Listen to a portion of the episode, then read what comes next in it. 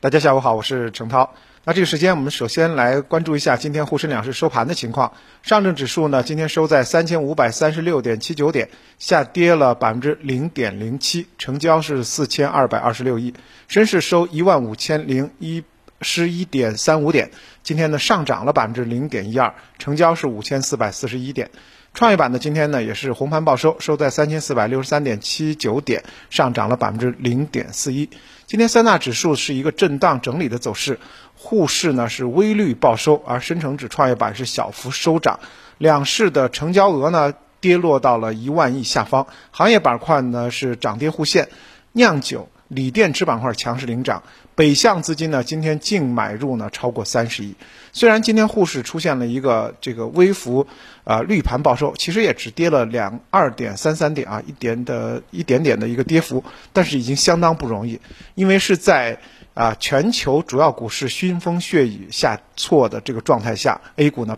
表现出了抗压的品性。那么我们不妨来看一下这个外盘的整体走势。那么上周啊还在创新高的美国三大股指，昨天呢盘中就忽然崩了。那么道指一度跌幅超过了九百点，就算是尾盘跌幅收窄，最后呢也有七百点的一个跌幅，创了去年十月的最大单日跌幅。那么在盘中呢，像科技巨头的苹果也大跌了近 百分之三， 当日就蒸发了六百五十八亿美元啊，差不多四千三百亿人民币的市值灰飞烟灭。除了苹果之外呢，大多数科技股都是收跌的，像谷歌跌接近 百分之二， Facebook 跌 百分之一点二三， 微软跌 百分之一点三， 亚马逊跌 百分之零点六七。 那么在美盘的中概股方面呢，昨天呢也大部分随着这个美盘整体是下跌的。港股呢呃受到外盘的影响比较大，现在正在运行当中，现在有 百分之零点八一 的跌幅。但今天盘中其实呃恒生科技指数呢跌幅也蛮大的。那么最高的这个恒生指数的最高的跌幅也超过了 百分之一， 而且像呃恒指当中的有色、能源、汽车这些这个热门股呢今天都是纷纷领跌。不光是美股和港股，欧股那边呢跌的也比较多，多只股指呢在昨天跌幅都超过了 百分之二。 油价啊，石油价格也出现了闪崩，呃 W T I 原油期货大跌 百分之七。 那经常听我们直播的朋友也知道，这个原油期货啊，因为它带杠杆，它要大跌 百分之七 的话，实际上整个跌幅就是非常大的。而且全球市场恐慌指数也涨至超过 百分之二十。 所以呢我们今天呢在讲说、呃、欧美股市加大资本市场昨天真的是腥风血雨。在这种情况下呢，投资者呢都纷纷的涌入到避险资金，比如说美元。美元指数呢在呃三个月的呃这个走势当中，昨天呢首次是升破了九十三，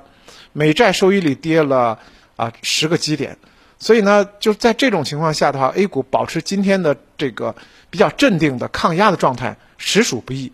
当然我们在讲说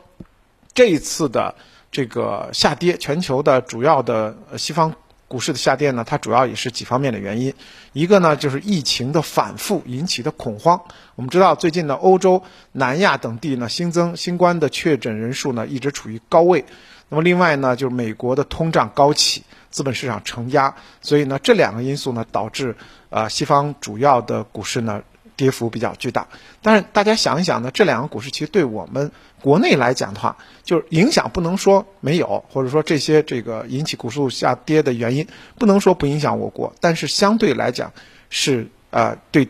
这个其他国家影响比较大，对我们影响还是比较弱的。所以呢回到我们今天的 A 股自己的基本面数据统计呢，目前发布了上年度年呃业绩预告的创业板公司啊，我们知道前两天跟大家都分享的是主板的，这次呢说一下这个创业板。创业板公司呢已经有三百二十五家呢是发布了上年度的呃上半年度的这个业绩预告，那么有二百零九家是预增，预盈三十六家，也就是说差不多超过 百分之七十五 的上市创业板公司呢业绩都是预喜的。那么净利润同比增幅翻倍的也有百家，所以这创业板真是出黑马的地方。像精准信息、中原股份、华丽科技等十家公司，上半年净利润同比增长十倍以上啊，就百分之一千以上啊。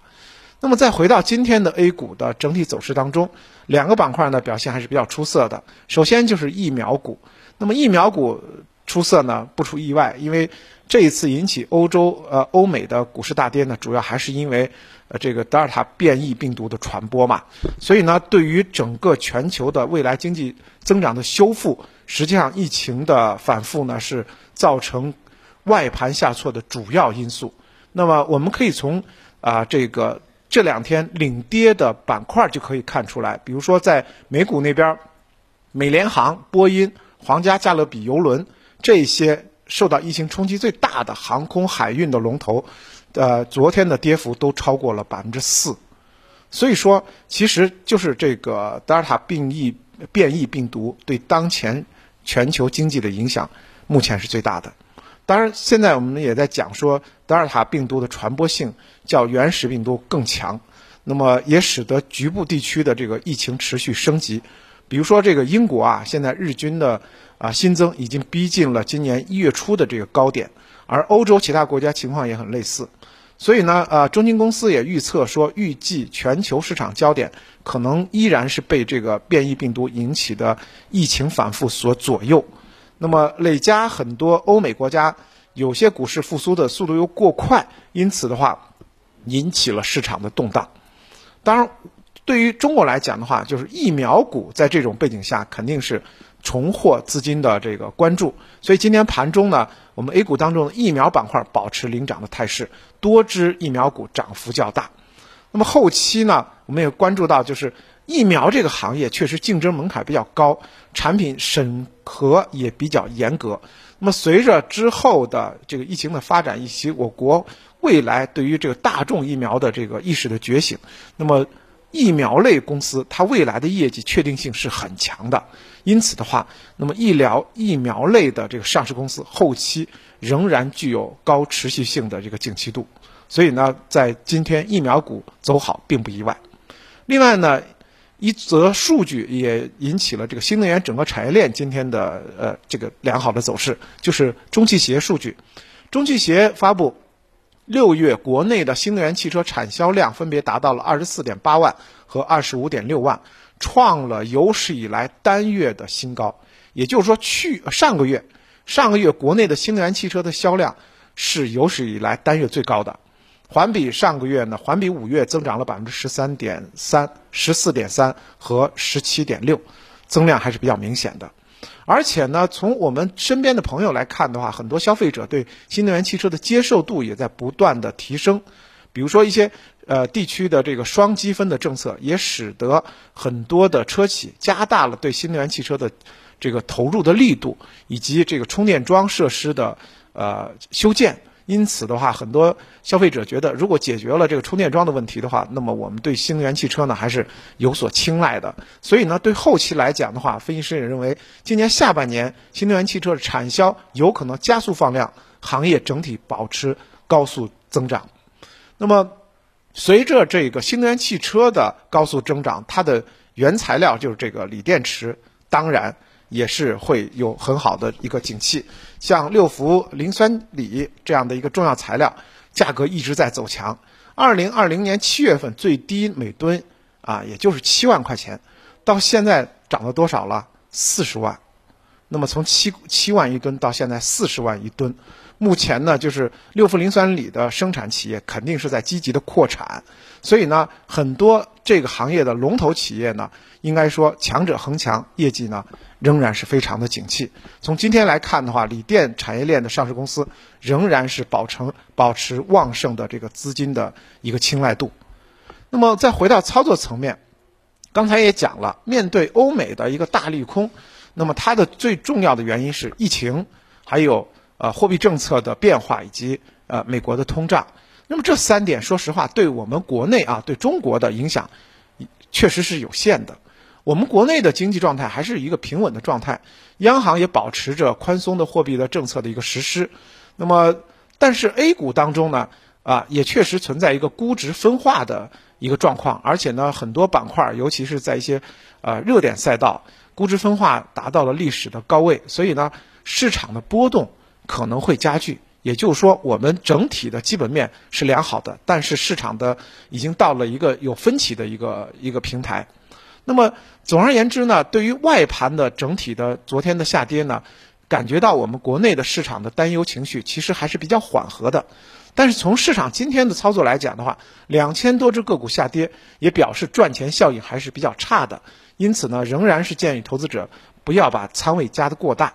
而后期呢，依然可以关注中报业绩啊非常好，而且行业利润在上调的一些这个板块，比如说消费电子、医药个股等等，这些行业在三季度保持较高景气度，还是仍然可以期待的。那么对后期来讲的话，可以在三条线索来掘金成长股，一个是说这个上市以来回撤较深，已经跌破发行价，但业绩并没有出现呃这个一些大的变化的这些次新科技股。第二呢，就是业绩增速一直领跑科创板的这些高成长的细分龙头。第三呢，就是开拓了 A 股新方向，比如说一些稀缺细分赛道的独角兽类的公司啊，包括半导体、封装、封测啊，还有一些消费电子啊、A I 啊、医美啊，还有这个次高端白酒，这都是细分赛道。那么后期呢，可以继续的加以关注。好的，今天的分享就这么多，感谢您的收听。